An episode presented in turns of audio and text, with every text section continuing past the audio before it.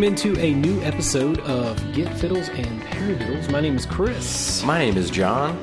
And guys, welcome into episode 25. John and I had to had to look at this for a second and go, Yes, we wait, make sure we get our our um, our the right nomenclature for our show here. but I think we were we were also kind of surprised. I was like, is Yeah. it 25? And we were like, wait, I- no. Yeah? Yeah, maybe, possibly. Yeah, I think we're at twenty five, the big two five. 25. So a quarter of the way to 100. Yeah, we're plugging along. Um, plugging we along. Uh, we'd appreciate if everybody would go and like and subscribe. Is that what they say, Chris? Mm-hmm. Like and subscribe. I, I, you know, yeah. Give us some feedback on, Yeah. on iTunes. Mostly, the iTunes feedback is the most beneficial. It helps us get Yes. bumped up the list of podcasts, and even if it's negative, Yeah, let us know. We want to know honesty, and, and you know that feedback just makes it more viable. Yes, So absolutely. hit us up, y'all. We, we we love the words. We love the the kind words and the constructive words. absolutely, we'll we'll take it any way we can get it. Yes. So, John, uh, tell me about your weekend and what you got coming up. Uh, So yeah, we've been uh, we've been plugging along, man. We had uh, some had a real fun gig uh, this past week down at 37 in Main in Bufford, Georgia. Bufford? as uh, Siri would say. Bufford. It's Bufford. It's actually Buford, Georgia, but Siri calls it Bufford. Yep.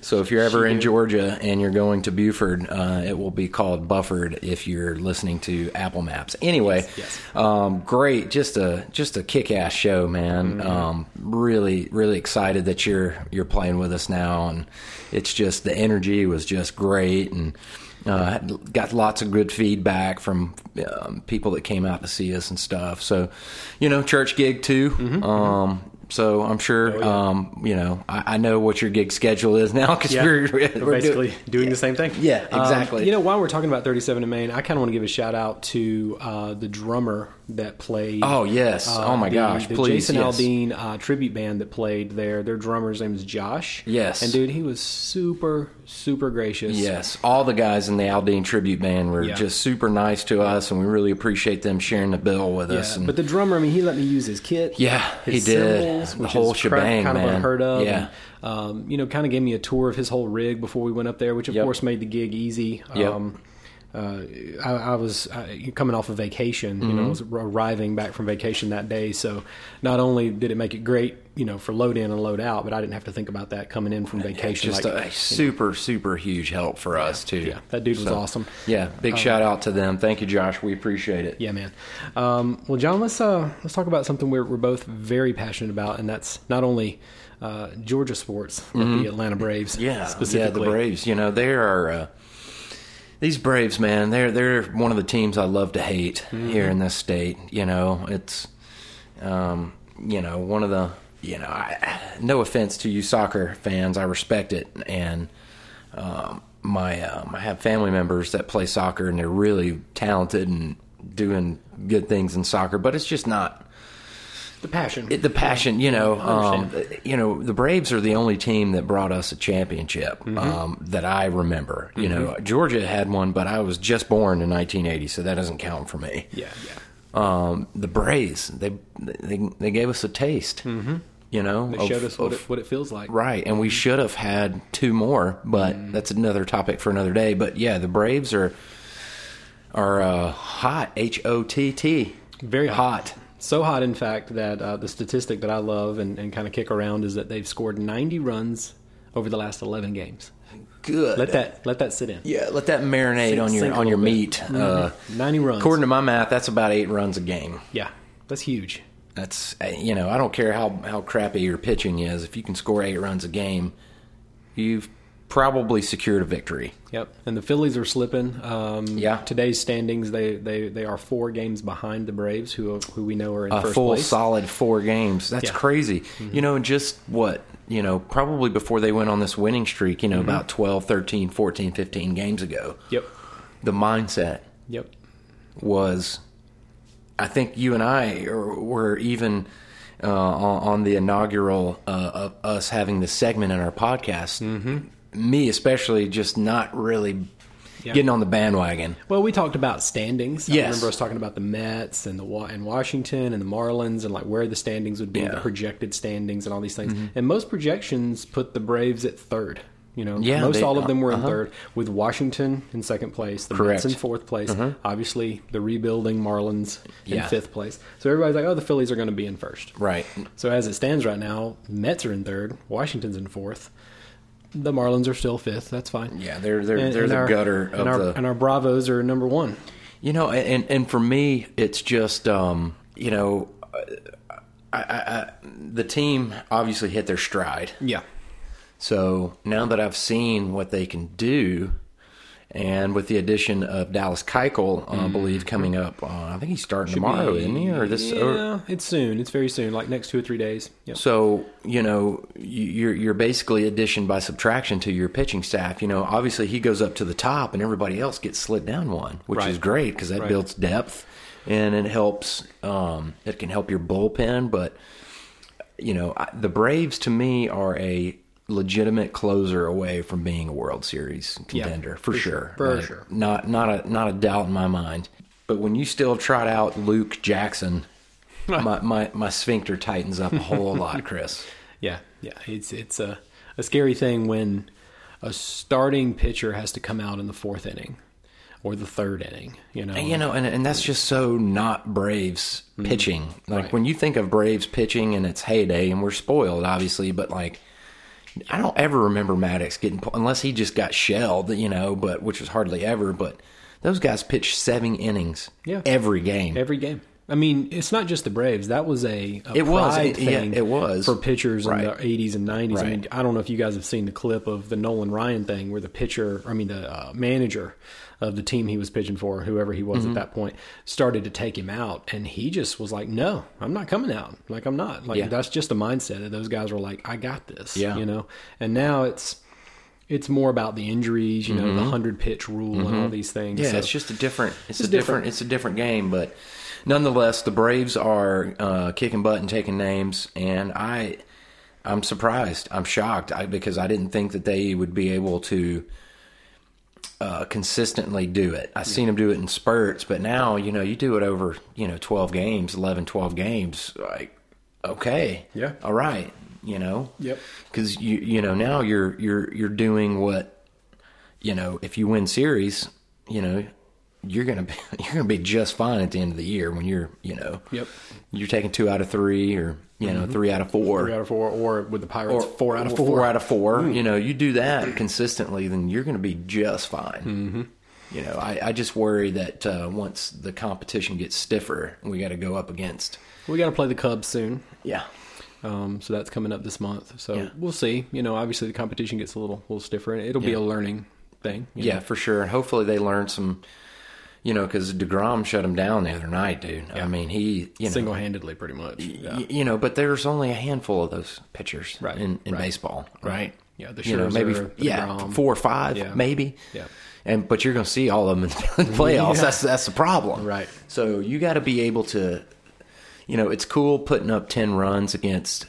You know, you know Johnny Paycheck against the Marlins. Mm. Yeah. you know, pitching Five point something ERA. Right, Yeah. exactly. But you know, let me see you do that against Jacob Degrom or Yeah, or Max or Scherzer. Scherzer or Ryu from the Dodgers. Yeah. Then then I'll if, when they do that, I will totally be on the bandwagon, Yeah. hundred percent. So Well, go Braves! We're, Yeah, go uh, Braves. we are we're watching and, and excited, and it's amazing to see these kind of things. It's really Yep. exciting for, for Georgia for Georgia sports. yeah, it really is. It really is super uh, super pumped to see what uh, you know get this thing down into August and September and see what we're gonna do. Yep, it's gonna be good. Well, John, let's talk about some music stuff, man. Yeah, yeah. So I know um, this has been something I've been wanting to do. Um, you know, we you know we have pre-production that we that we do before we do our podcast, so we make sure we know what we're talking about for you fine folks. Um, but we've just been so guitar heavy lately, and I want to get into some drum talk. And Yeah, John um, came with me and he's like, "Hey, you, you want to talk about drums more? Like we haven't talked about yeah, drums." I just feel like everything's just been so guitar centric lately. Um, you know, with with me talking about my my experiences going into the digital world and um, just kind of you know we've been not really focused on on drum stuff and um, a perfect way to talk about drum stuff is um, piggybacking off my line six um, you know company um, i was just you know basically making them out to be the greatest ever. Who, if they want to give me an endorsement, I will tell everybody that they are the greatest ever. But no, uh, Line Six is owned by the Yamaha Musical Corporation now, uh, which is perfectly leading us into uh, what I want to talk about, um. Which is. Um, you know your brand new Yamaha drum set. So, Well, brand new, so to speak. Um, I think what kind of brought us to this was that I was telling John about this this drum set, and um, across the course of my my playing, I've not had a very many drum sets. You know, Right. I mean, drums are expensive. Yeah, they But are. I, I get kind of married to one. Yeah. You know, and I love it, and I, I, like the predictability of a drum set, especially when I know how to tune it really well, Mm-hmm. Yeah. and um, especially you know getting one out on the road and and seeing Oh yeah, that it's, huge. It's you gotta, strong. yeah, and, you it gotta have, up. you gotta know it's gonna stand the the rigors of the road, if you will. Right. So sure. you know, I'll always look back to a, a kit I wish I never sold, which was a, a Tama Starclassic, which was probably my first like quote unquote pro drum Mm-hmm. Yeah. set. Um, and I think I've been trying to search for that you know thing again, Mm-hmm. and I believe I found it. Um, you know, what I recently purchased only about a month ago is a very unique Yamaha drum set. Yes. It is a um, birch kit, which coincidentally, the Tama set that I had was a birch kit. Yes. I love the sound of that Yeah. More attack, Yep. more more you know frequency. You know that, that's just different. I think what we're what our ears are used to hearing is is maple wood. You know? Right. And I go and listen to a lot of different drum sets depending on if I sit in at a church or Mm-hmm. a gig like we did the other night at 37 Main. You know, I'm I'm I'm quick to look at the kit and go, is this something I've played before? Is it a maple kit? Right. Mm-hmm. Okay, I know what to expect. But I sit down at some drums and it's oak or it's birch. Yeah, or it's Bubinga or Bubinga, some- yeah. yeah. or a mixture like the Bubinga birch Right. type yeah. things. And Right. those are exciting because it's like, okay, this isn't maple. This is something cool. Like, Yes. you know, what happens if I hit it really hard Right. or when I hit it really soft? Yeah. Uh, and birch has been pretty much my favorite. I will say close runner up is oak. Oak Mm-hmm. drums are incredible too. Yes, I actually have a uh, one of my Telecasters that I have as a figured red oak top. The Sunburst Tele that I play, it's it's red oak. Yeah. So everybody thinks when they look at it, it's very similar to a flamed maple, but it's actually uh, flamed red oak. And Oh, it's, that's cool. I've never seen a guitar that has a oak top on it, but to speak to that, yeah, the oak wood is a very um, it, lots of uh, tonal integrity and fidelity to that wood for sure. So I did some looking for a while, and uh, I knew I wanted to get a new kit. Mm-hmm. I wanted something a little smaller because the kit I currently play now, depending on the gig, it's it's a little big. Yeah. you know, we have some big stages, perfect. It, yep. works for that. It's a maple Yeah. kit. You know, it's that you know tried and true. Right. You know, it just that's the one to use. Mm-hmm. But I wanted if I was going to go to something totally different, Right. I wanted to also get different sizes, and um, one of the things that was a big point for me is that I wanted a 20 inch bass drum. Yes. that was I had to have Uh-huh. a 20 inch bass drum. So I uh, that's the way I started looking. Whenever I started looking at kits, Mm-hmm. it wasn't the type of wood, it wasn't the finish, it wasn't the Mm-hmm. It was just that 20, manufacturer. 20 inch kick was the centerpiece. 20 that was it. If it was like, it's like I played 22s my whole life. I have kits that have a mm-hmm. 22 inch kick. Mm-hmm. You know, that's the standard. Mm-hmm. I want a 20 inch kick. You know, and drummers like, um, you know, Benny Greb and Nate Smith and all these great players that are, you know, fusion, jazz, kind of rock, you know. Yep. And there's some there's some drummers out there that have played even metal currently, even like the, the drummer that plays with uh, Killswitch Engage. Yeah, he's got a 20 20 inch bass drum. Yeah. Well, you know, it's just got a different uh, um, the, the frequencies in that that 20 Mm-hmm. um, are a little more penetrating. They cut through. They're not as you know just sub frequency. Mm-hmm. You know what I mean? It's got some articulation to it, Mm-hmm. I guess. And for Yeah, they'll cut through. Um, and a lot of times, like I, what I was doing too, is like going on YouTube with a really good set of headphones and listening. Like a lot of people will take a 18, a 20, a 22, a 24, even maybe a 26, and play a simple pattern across each one. And so, you know, watch those videos and either minimize the screen or close your eyes or whatever, Yep. uh, and listen and go. You know, which one? Which one? like critically listen though Yeah. like really you know and, and do yourself a favor too and i'm sure most of you probably already have a good set of lids or in ears but you know definitely monitor that stuff when you're trying to you know listen to uh, for a new piece of gear Right. get make sure that you've got your absolute best set of headphones or in ears you know whatever you've got so you can really get a good uh, dynamic range. So sorry to interrupt. No, no, no, no, yeah, no, totally agree. Um, so that's what I started doing, and what was funny is I would listen to the video through and go, okay, I like that sound. Yep. Not that size because I wasn't watching. Yeah, and I would go back and listen through, and I'm like, oh, it's the 20 inch. Okay, and and most times it was the 20 inch bass drum that I really liked and felt like, you know, this sound is going to be the most versatile. So that was my starting point. The second starting point was, and it was just my own, you know, my own love of drums was was between either Gretsch or Yamaha. So once I had it kind of narrowed down to the sounds that I liked, the the bass drum that I wanted, I literally started shopping just in those two ranges. And it was only new kits. You know, you go into Sweetwater.com or Guitar Center or Musician's mm-hmm. Friend, whatever, and look at the new Gretsch kits, look at the new Yamaha kits. Yep. And it wasn't until I started looking into kind of the history of some of the drums and who plays them, how are they played, what are they used for, recording wise, live wise, all these things. And I started gravitating a little more towards Yamaha. And it was exciting for me too because a lot of my original um, drum heroes and inspirations like Dave Weckl, Oh, yeah. uh, Steve Gadd, Yamaha like, Custom Series, Yamaha man. stuff was just what I saw in the ads. Sure, yeah. I'd see the ad in Modern Drummer, Yep. and then I would hear the stuff, and I'm going, "Oh, that's that's how you sound like Mm-hmm. that." You know, um, you know, you, you sound like Dave Weckl if you have a Yamaha drum set. It's Yep. just everybody knows that. Yeah. Yep. So I decided to start shopping used instead of new Mm-hmm. because I was like, what, what if I found something unique if I just looked for used drums? Yeah. This is why I say it's new to me. So I came across this kit um, that was way more than I could have hoped for. It's a 2012 Mm-hmm. Um, the Birch Custom Absolute. Yes, and they sound amazing too. I've I've heard them on gigs. Just a not the full version, but a broken down Yeah. version of them, and they are something something sweet. Yeah, I, I I can't wait to play like the full kit on a on a I can't wait to hear it. bigger gig. Yeah. Um, but what was crazy is it had the 20 inch bass drum.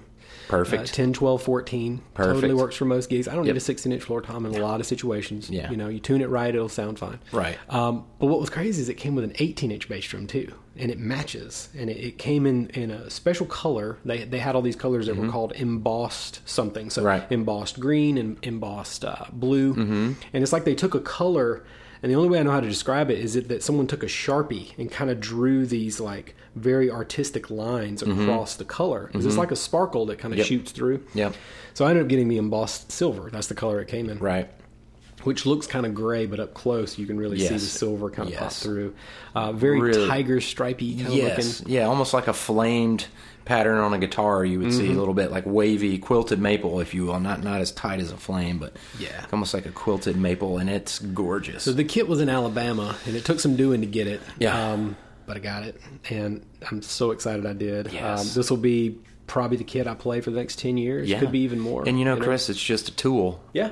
In your toolbox that you you know and and you know I try to tell my wife this all the time it's uh, It's you a know, tool, honey. it's a tool honey you know we don't you know Yeah. the money's irrelevant Yeah. uh, but no I mean especially for drummers um, you know which is why I wanted to to, to touch on this specifically um, you know you have to you have to be able to have different timbres of of of tones, you know, and and different qual and different woods and different um, size configurations are going to give you that in Right. the drum in the drum set world, Right. You and know? just as I said, like you're saying, like I, I would I would encourage drummers to think about trying different drums, not only in sizes but Yeah. also different woods too. yeah, absolutely. Because your ear and even the feel of a kit. Oh, yeah. Will like oh man, birch feels way different than maple Right. does. And they're like, well, how, how do you? What do you mean it feels different? Well, go play it. Yeah, like you'll you'll figure Put- it out. Sit your butt down on the throne and get a stick and hit it. I mean, Mm-hmm. for me, working in the music store, you know, the the the, fe- the response of the wood is what I notice. So when you go, you know, I guess um, from a guitar player's point of view, um, you know, I would. You know, I suck at playing drums, but I, I've got a few beats I can play, and I always felt like when I got on a Birch kit, like I just played. My playing was more even. Yeah. You know, my dynamics weren't so up and down. I, I just felt more connected with the wood. Yeah. Um, because of the way it was resonating. Uh, you know, you know, a lot of it was the heads were really nice that were on this particular Birch kit at the music store, but I just felt, um, you know, it just uh, the, you know, you can probably you know give some more uh, adjectives to describe it, but it just felt um, a little more um, natural, organic feeling to me. Um, You know, obviously, different woods are going to give you, um, you know, different tones. But for me, the birch kit is if I if I had to pick one, that's what I would get. It, it would definitely be birch. Yeah, I mean, birch Um, wood, you know, is is somewhat depending on the person you read, you know, an inter or a, um, a review Mm-hmm. or something. But most of the time, Birchwood is, is saying it has like boosted high frequencies. Yes. um, slightly reduced mid range, but it has the most consistent low end. Yes, and I, I think that that's you know for me that's what I noticed, and you know not to get into the scientifical weeds, but the human ear, the frequencies that it uh, uh, perceives um, are some are better than others. So you know that low end um, consistency you're not probably going to notice unless you hook it up through a PA and mic it. Um, but it's that high end frequency that you can really hear um, that I think connects, um, you know, just the the average player. Probably you would notice that clarity. Yeah, you know. And the other thing about down. birch is it's, it projects well. Yep. Mm-hmm. So let's think of the working musician that doesn't maybe have the budget for a nice set of microphones. Mm-hmm. Um, or they're playing in venues where they need a little more projection, Mm-hmm. but um, they're not cutting through the stack of amps or Right. the bass player's, you know, massive, uh, you know, SVT rig, SVT wall rig, wall right. of eight tens. Yeah. So, depending on what kind of bands you get into, Birch is interesting because It know, is. Uh-huh. obviously with dynamics it can be quiet, but if you hit them hard, they're going to project well. yeah. Um, and so, something I love about Birch in that in that manner. Yes, um, but I, I just you know when when when you first bought the the Yamaha kit to the gig, um, you know the first thing that I noticed about the the kit was obviously the kick drum and how tight it felt, and how good it felt. Um, you know, it wasn't quite as uh, you know Thumpy. thumpy. Boomy. Yeah, that's Yeah, perfect. yeah. You know, it's it's perfect, and that's exactly what you got to have. You know, if you're trying to go out and do just some jazz gigs, like you don't need that that boom when you're you know stirring the soup or or, Yeah. or ching ching a chinging on on a jazz standard. You know, you need that that tight response. Um, you know, and obviously you, you tune your, your kit to different when you're playing that, but nevertheless, you got to have that tool in your in your in your box in order to to go out and do that those Right. type of gigs. And now you have it. So, Right. but yeah, the I think uh, the other interesting thing that we talked about um, that you uh, educated me on was uh, where that kit was made, and it was actually the last of a dying breed, Yeah. so to speak. So, so the the history of Yamaha drums interests me as well. I mean, the company's been around for a decade, Yes. if not more. But they started making musical instruments in the '60s, Mm-hmm. and uh, the first drum sets kind of rolled off probably late '60s. Mm-hmm. Um, and they were made in Japan. You know, like it was a big yeah. deal, and so th- so they were making drums in Japan before we all embraced the whole Asian musical gear thing. yeah, And, you know, there, were, there was no embracing of Asian made. Yeah, we're you talking 60s now. Let's just remember 1960s. You know, Beatles are hip and new, and Uh-huh. Yep. you know, you got Ludwig and Slingerland and Rogers and all these American Gretsch. companies. Yeah, and then here comes Yamaha with this Japanese Uh-huh. drum set, and even the badge says, you know, made in Japan. Yep. And that wasn't very, you know, enticing. You know, just as now when we see something that says made in China. We're kind of going Uh, red is this-" flag yeah, city. kind of red Yeah. flags. This Uh-huh. was the case in the '60s. Yeah, you know. wow. So as as time went on, Mm-hmm. The drums to have from Yamaha were the ones made in Japan. Yeah. Not the ones made in China. Right. And uh, even though recently, and I'll digress a little bit here, Mm-hmm. the Recording Custom, which is their flagship drum set, is made in China. Uh-huh. Made in China now. And they're real proud of it. They got a massive new facility where they're doing Yeah, this. they, uh, from, according to our research, they, they put about ten million dollars worth of their uh, money where their mouth is at this Chinese factory. So it's not some, you know, checkers on the side of a gas station. you know what I mean? Yeah. But this kit I have, you know, when I started talking to people, they're like, look, if you're going to get a Yamaha kit and you're going to get a pro kit, Uh-huh. right? Not, not your entry level stuff, not your intermediate stuff. We're talking pro level kit. You need to try to get one that was made in Japan because the, the craftsman and, and Just top-notch, the- right? The attention to detail. Yeah. And that's something I can tell you is like everything is meticulously thought out. Oh, yeah, and, and just like engineering ideas that I was like, oh, that's pretty cool. Yeah. Like why didn't why didn't I think of that on a drum set or why didn't I aspire to like try to find that? Right. Um, And so, like I said, it's a 2012 model, and it's one of the last kits to come out of Japan. Uh, one of the last custom absolute kits, and it's uh, you know, as, as I told my wife, Very um, cool. I told her I was a- like, this a- is a this is kind of a holy grail situation. it really is, you know? man. I mean, that's literally the last of a dying breed. You know, Yep. um, the the the last run of things that came out of there, Yep. um, which is, you know, um, time will tell about the new factory that they just opened in, in China. Mm-hmm. Um, you know, not to get too deep in the weeds, but you know, they pumped ten million dollars into this facility to make their drum set. So um, they sent all of their master craftsmen from Japan out there to do all the quality control over. it. So I imagine they're not going to just send out. You know, it, it- you know, to me, it doesn't matter where where it's made. Um, if it plays good and sounds good, then it is good, It like is we've good. said. Right, Yeah, we've said that a lot. And and also there's some great pictures. You guys should go online. Um, somebody that's been side by side, step by step with Yamaha has been Steve Gadd. And Oh, been, yeah. I mean, the he- proponent like- of the recording yeah, custom. uh-huh. There's some great pictures of him at the Chinese factory where he's giving them input on the changes they're going to make, Yep. how it's going to be manufactured. Uh, one of the coolest shots is him sitting in a room and he's testing sizes of bass drums, and you Mm-hmm. can see it goes from like 18 to like almost 28. And there's a throne behind each one, and he's sitting behind there. So I mean, Just trying everything. You know, you've got like the the doctor, so to That's- speak. that's Dr. That's Gadd Dr. to Steve you, Gadd. sir. Yes, Dr. Steve That's Gadd right. sitting there. So you know, not only do you have the history of Yamaha, but you have someone like him who's been that proponent, you know, behind Yamaha like that. Yeah, the goat for sure.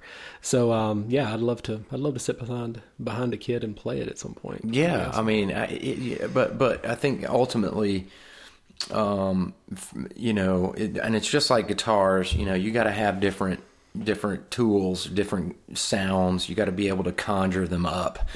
You know, based on what you're playing, genre of music that you're playing, um, and you know. Like a 20 inch bass drum, it's like you got to have certain size snares, yeah, right? Yeah, and then you got to have 22, a 20, and in some cases even an 18, An if you're if you're playing, you know, ching ching ching jazz. Yep. Um, but I mean, honestly, for real world purposes, I would say the 22 and the 20 you're covered. yeah. I mean, you're covered for ninety five percent of everything with those. And technically, you could play a twenty inch bass drum in a jazz situation, just depending on the way you tune it. Oh yeah, tune it and you know slap one of those freaking deer skin heads or some Yeah. crap like that. One of those Calf an- skin. an- antelope skins. they still make the Moose- antelope, yeah, moose moose, skin. moose skin, Buffalo skin. buffalo skins, if you will. But anyway, I'm excited to have it. It's been it's been like this thing where I feel like I've I found something that was unique and special because it is. Yeah, it is. And uh, it wasn't going to Guitar Center and saying I like that whatever Tama set or Pearl set or Yeah. DW set. No knock on any of these companies. I mean, they're the big three for a reason. Mm-hmm. Um, but to find something like that really feels like you know, it's like, wow. Yeah, and and I think the um, similarities between you know me going over to the digital line six world and your Yamaha stuff is we knew Yeah. what we were doing. Right. And so that, Right. that- we knew what we were doing. We researched the hell out of Yes. it and knew what we were going to get ourselves into Right. instead of just blindly pointing at a color and saying, Yeah. "Oh, that'll work. It's Yeah. twenty eight hundred dollars. Okay, that Yeah, that I want this get it done." DW set because X, Y, and Z's playing it. Well, maybe that's not what you really need to get. Right. Right. You know, um, so you know, take advantage of all the information that's out on the interwebs. But um, you know, the, the the drum set is a killer, killer buy. Uh, It is. definitely a good purchase and a tax write off. Oh, tax write off. Tax write-off. Yes, it is. So- tax write off indeed. Get Fiddles and Paradiddles will always be available for free, but we rely on our donations from our listeners. Please visit our website at getfiddlesandparadiddles.fireside.fm and click on the donate button. Subscribe to our show on iTunes, and if you enjoy what you hear, give us a review. So, John, I think you touched on something really good there. You know, saying just because you know this person plays DW drums, then you should. Um, Mm-hmm. Right. I think something we should all remember, and and you know, I, I didn't think about it this way when I was younger. No, is neither that the reason I. there are companies like Fender and Gibson and DW and Pearl and Tama, and these are the names you see a lot, is because they have a lot of marketing dollars. They do. Yeah. And they, and they, and it reaches far and wide. Mm-hmm. Um, and you know, most of the time, it you know the product backs up what what they're what they're selling. Right. I mean, obviously, Right. if you had a lot of marketing dollars and you didn't have a good product, it wouldn't last for long. Correct. So the product is great. Yep. But I think what happens is, is that for, for me and for a lot of people that look at your heroes, you know, looking up to your heroes, Mm-hmm. Yep. you're going, oh my God, like uh, Neil Peart plays DW drums now. Yep. Mm-hmm. He played Tama drums for a while. Like you go, well, that's the drums for me, you know, but are they really? You Are know? they? Because obviously when I started out, the thing that influenced me was the Dave Weckls and the Steve Gadds Yep. and even Vinnie Colaiuta. And Yeah. These guys played Yamaha, but Yep. they also played Gretsch at some mm-hmm. point. I mean, the only guys like I don't think Weckls ever changed from mm-hmm. I Yamaha. he's always been Yamaha. But as I came through the ranks, Yeah. I started listening to rock mm-hmm. and metal and all these kind of guys. Right. And take a minute and think a minute. Yeah. How many rock dudes play Yamaha drums? Not very many. I can think of Tommy Aldridge. Yeah, that's I can think of Mike Bordin. Yeah, that's probably b- about it. didn't know about these guys when I was, you know, early on. You Right. know, I like mean, you know, you're you're you don't you're not as a studious of a of a person at that. You know, when you're coming up, you're not. You know, you just you see the image. Right, right. So I can tell you that I I did this. Mm-hmm. So the reason I had a Tama drum set is because I love Dream Theater.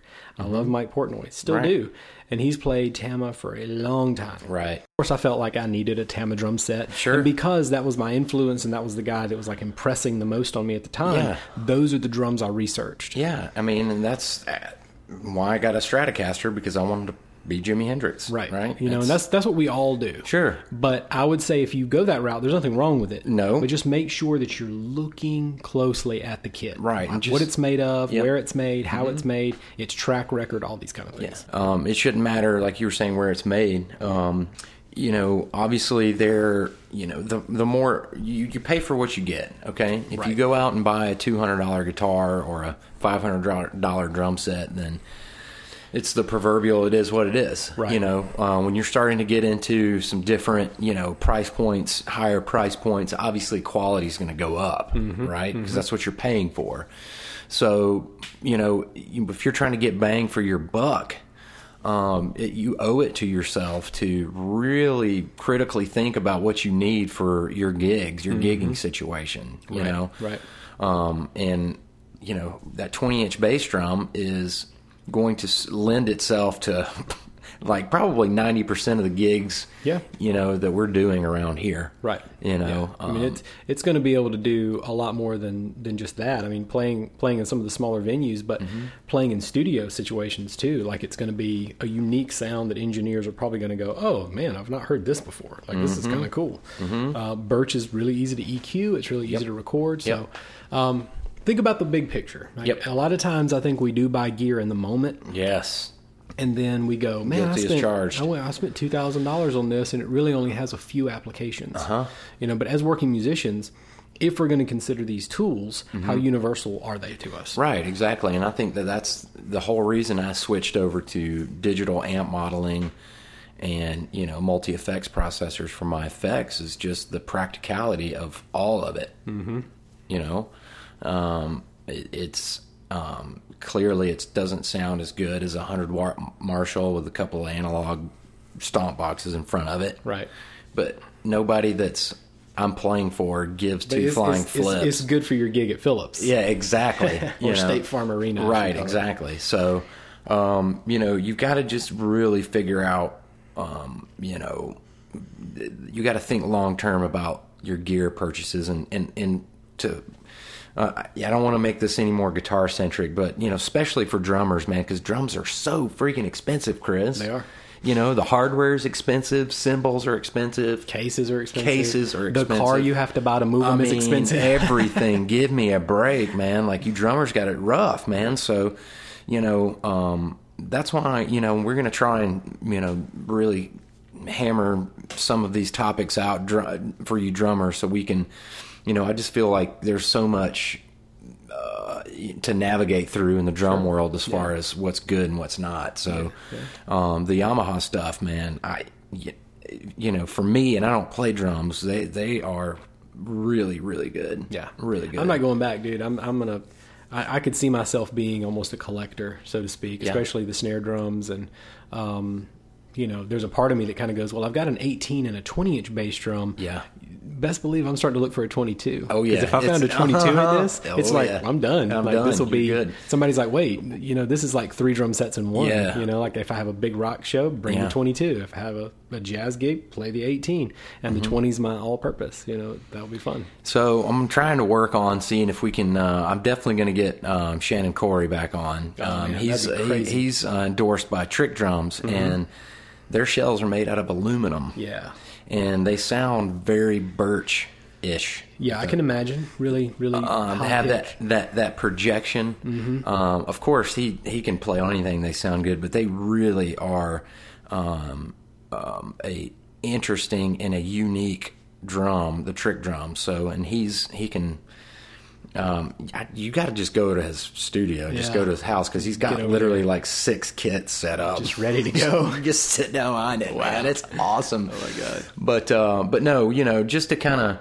Um, you know, because those guys, and uh, also, um, you know, we're going to try to get some special guests on, and th- they can give you some insight um, as far as um, choosing the right drum set for the right application. Right. Because Shannon has been doing this for a long time, and you know, he found a drum set similar to what you're talking about. Right. You know, it works for him. He's got every configuration that he needs. Right. Um, and um, it, it, it just it works. Mm-hmm. It works for him. It- he doesn't care that they're made of aluminum, and some people get scared away as that's made out of metal. Blah Yeah, blah blah. yeah, right? It doesn't right. matter. If it sounds good. It is good, and they sound good. They sound really good. And I think there's a lesson in that that we get caught up as musicians Mm-hmm. in trying to emulate all the time, all the time. which is not either good nor bad. But we we do it. I Mm-hmm. You do don't want to get. You don't want to spin your wheels in that, right? right, but there's there's got to be somewhere in between where you go. You know what? This is my identity, Mm-hmm. and part of that identity is the kind of drum set I play, or the kind of cymbals I play. Yep. um, or the kind of guitar, or even the kind of you know effects or strings or whatever. If it works for you, let that be okay. Let that be okay, man. Right. I- I- If it so happened to, you know, cost you five hundred bucks, and good for you. And Yeah. you, you you are one of the one of the few that that that can claim that. But it, it, it- point is, is you know, you got to just. Um, you got to figure out um, what works uh, for your situations, gigging wise, Yep. um, and make your assessment based on that. But I mean, look at the Yamaha stuff, man. I mean, don't the stuff that they're going to be coming that's coming out of China. I would, I would be hard pressed to to find anything that's probably going to be. It's going to be rock solid. Long story short, I can pretty much guarantee you it's going to be rock solid. So. for sure. Well, um, since we've we've decided to make this about drums, Yes. and and we've I feel like we've been doing great with our new segment. Like, what makes that? What, what do we call it? What makes that song great? Yeah, what makes the song great? Okay, so Or good. or good, or great, or great, or- kind of all right. Kind of all right. So let's segue into this, John. We're Yes. first going to need some music, and then I'll and I'll explain. So skibby dibby, skibby dibby, skibby dibby bop. Oh, so good. That's a good one, man. That I was felt good good- about that that. was Solid. tones, good tone. it- thank you. That's awesome. Thank so, you. in the drum centric thing, our song for today is is is uh, uh you, you do it. You do it. Okay, okay. This is one of my personal favorite, um, and I feel horrible saying this because I have two daughters, but um, that's neither here nor there. Don't judge me. Um, Winger, she's only seventeen. Seventeen by Oh Winger. my God. So let's. The reason I say that this is more about drums here is, is let's just first off say Rod Morgenstein. Okay, he plays on this band. He obviously plays in this band. Plays on this track. Please do yourself a favor before we even start Yes. talking about this song. Listen to Rod Morgenstein. He's a left-handed drummer. Yes. So for, for Uh, a lot of Dixie there, Dregs, I Dixie believe. Dregs, yeah. He played with Jordan Rudess before Yeah. Jordan Rudess Um, was even. He also did a record with um, Jimmy Herring, uh, Alphonso Johnson. They did, they called themselves Jazz is Dead, and they did like jazz instrumentals of Grateful Dead songs. I've got it. I'll let you hear it. And, that's and, cool. Uh, Billy Cobham did the first Jazz Dead record, and Rod Morgenstein Steen. uh, did the second record, and he that's how I got he got on my radar Awesome. uh, So through that. look him up, Rod but yeah, that that drum track on Seventeen is it's pretty impressive, man. So I used to call this song, uh, not the band really, but the song. It was almost like jazz metal. Yeah, because yeah. of the chording structures Yeah. and stuff. And although although it turns out obviously it, it, it falls under hair metal, it's kind of like a pop metal song. I mean, it's Mm-hmm. Yeah. very singable. yep. But you know, one of the things that make it great is that it does have a very uh, controversial subject. Oh, yes. Inst- like instantly, it's called Yes. Seventeen, right? Yes. Uh, and and the lyric goes, you know, the one that stands out is, "Daddy says she's too young, but she's old enough for me." My lord, that is terrible. Could you imagine somebody trying to cut that song right now? No way. You would you'd be burnt at the stake No in this climate and culture and all this political correctness we live in. So for all you young kids out there, all of you all of our younger listeners who are probably you probably have to be 30 under 30, right? Yeah. Probably don't know um, about uh, hair metal. Um, uh, you know, it's it's starting to make a renaissance with Motley Crue and the, all that stuff. But do yourself a favor and go watch the video.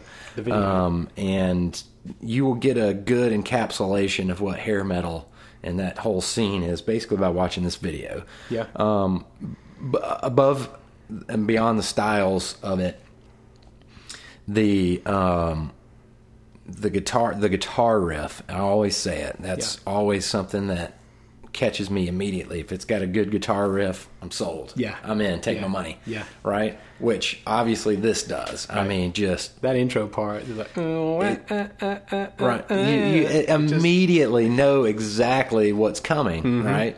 Um, there, you know, there, you know, that's that's what makes some of the best riff rock great is because when that guitar riff comes in, like you don't even need to hear the melody, you know exactly what it is, right?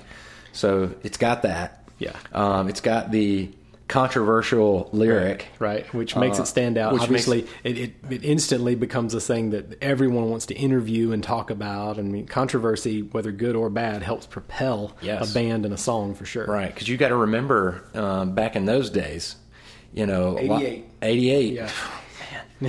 So I was barely nine years old, probably then, almost nine. Uh, but I had two older brothers, and my eldest brother, who's uh, about, I think he's seven years older than me, six or seven. Anyway, he was big into hair metal, and this song was playing on repeat and on the tape deck. You know, you have to rewind it. You know, you have to write the counter. You Yeah, know, yeah, the, the counter on the tape deck. Yep.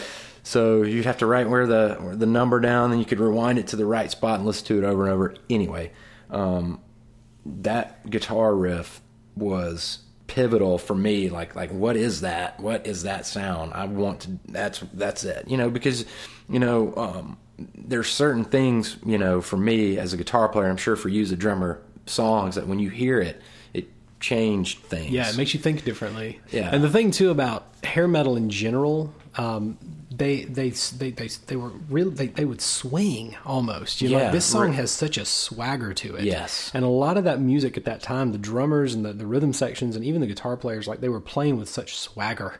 Um, click tracks weren't abundant. Uh-huh. Nope. Obviously, there was no Pro Tools, so the bands were cutting this stuff probably pretty organically. Oh, yeah, you know, and it was like that's why it felt so good. Yeah, You and know, that's this the- song, man. Yeah, you- and it's not like you your get into it. standard, you know, uh, hair metal, you know, song. I mean, it's got some some teeth on it, dude. Yeah. Like the Yeah. arrangement, Yeah. um, you know, some of the the stuff, you break down stuff, you know, and come to find out that.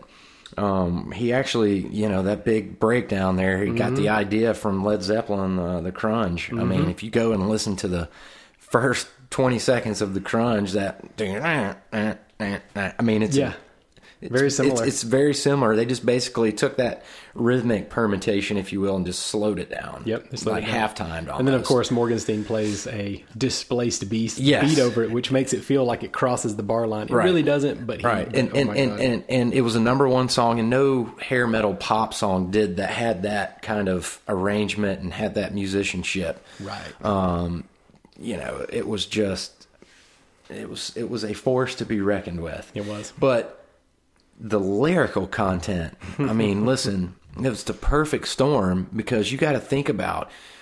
You know, all these girls that were coming to these shows were probably 17 or 18, so they thought like this song's about me. It's about me, yeah, baby. Yeah, yeah. And so morgan Morgenstein, I mean, uh, Kip, I said Morgenstein, uh, Kip Winger, he's from Colorado. Right. And so he, you know, he's gone on record to say that um, 17 was legal in Colorado. Right. And he didn't he didn't think anything of it Yeah. until all the interviews and the weird backlash was coming in. He's like, I didn't get the joke. No, I Um, mean that's you know? the thing. I mean back. I mean, dude, times where everything was. I promise you, people. Yeah.